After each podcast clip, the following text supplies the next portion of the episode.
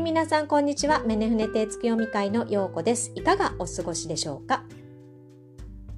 あのですねあの今日水曜日もうあっという間に水曜日になってしまってえっと、水曜日だって分かってたんですけれども、なぜかこのレコーディングをスポンと抜けてしまっていて、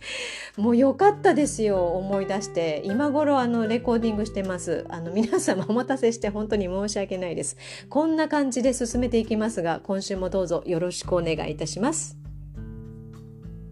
さあ今週はですねもうすぐ満月なのでその満月の話をしようかなと思っているんですがあのー、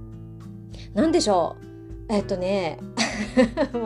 娘のサマーファンが先週の金曜日に終わって今週から少しスローダウンして私もゆっくりあのできる時間が増えるなって思ったんですけど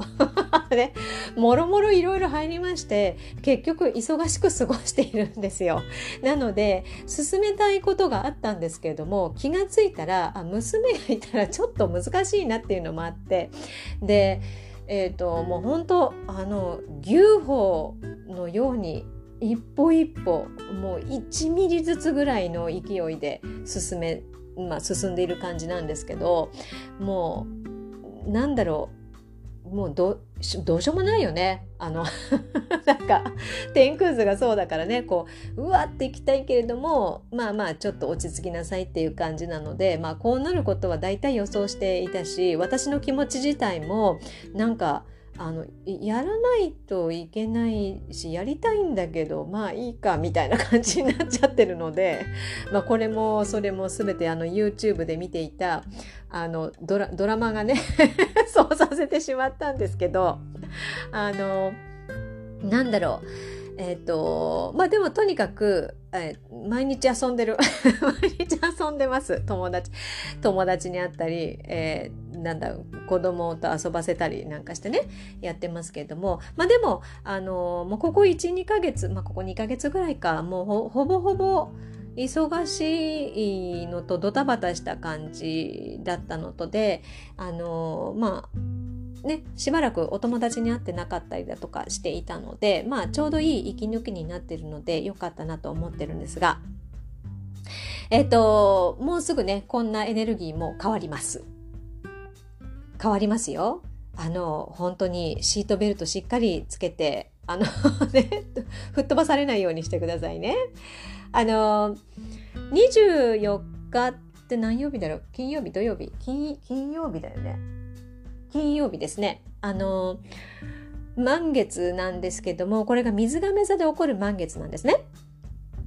で水亀座で起こる満月なんですが実は来月も同じように水亀座で満月になるわけなんですよ。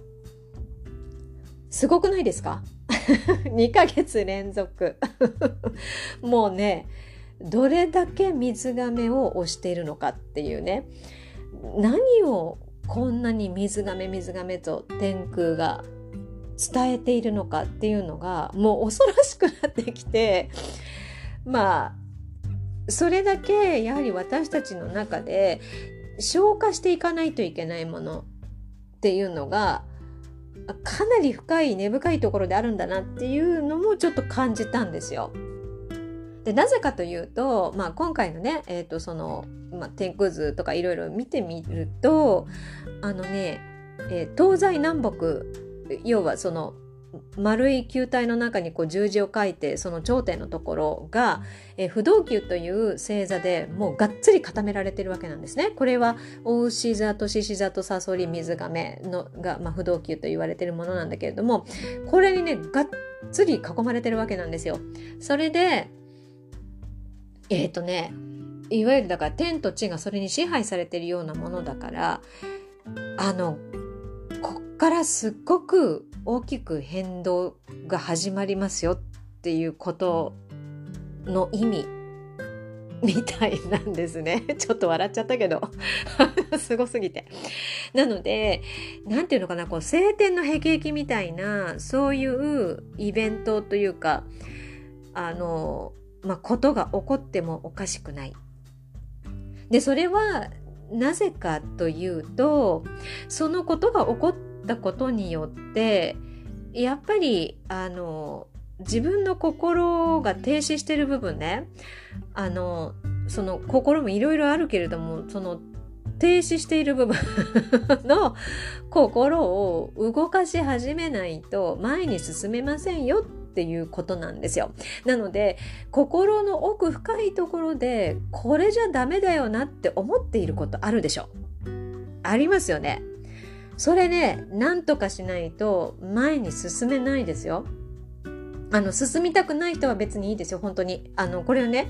えーと、個人の選択なんで本当に自由にね選択していただいていいんですただやっぱり何か変化を持って次の時代に、えーとね、あしっかりと歩んでいきたいというのであればここの部分をあのしっかり処理しておかなければやっぱりちょっと難しいっていうふにこの水亀座は言っているみたいなんです。なので、えーとそのことが起こるって言ってもあのびっくりするようなねこと、まあ、晴天の霹靂だから霹靂？霹靂だよね。そう。あのだからああの本当にショッキングなことかもしれないしまああの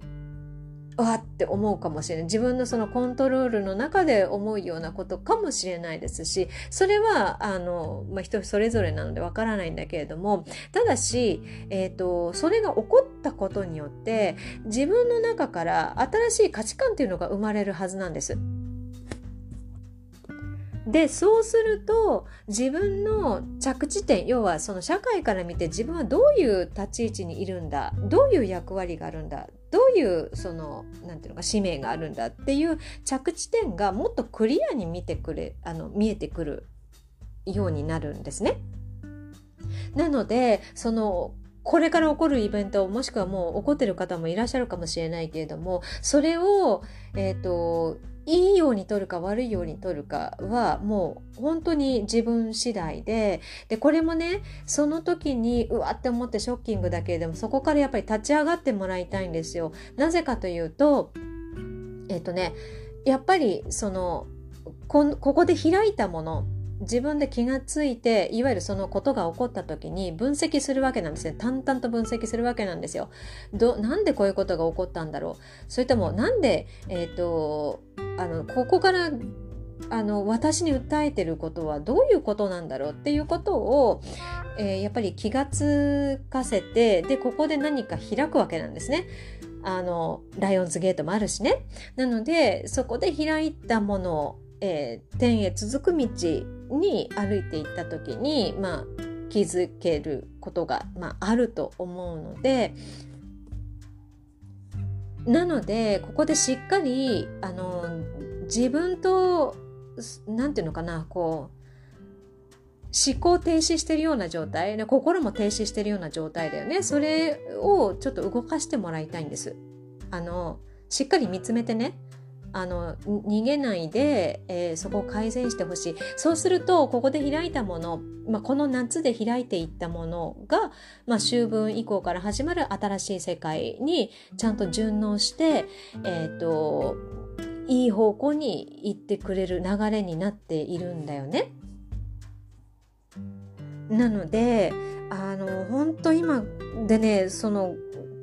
今はその社会そのヤギ座のその社会とか集合体っていうものから、えーまあ、水亀がね2回も来るわけだからこれはもう個人の方にまたこう戻されるわけなんですよ。でその時に、えー、結局その月がね伝えたいことっていうのはいわゆるそのこんな世の中だけだけ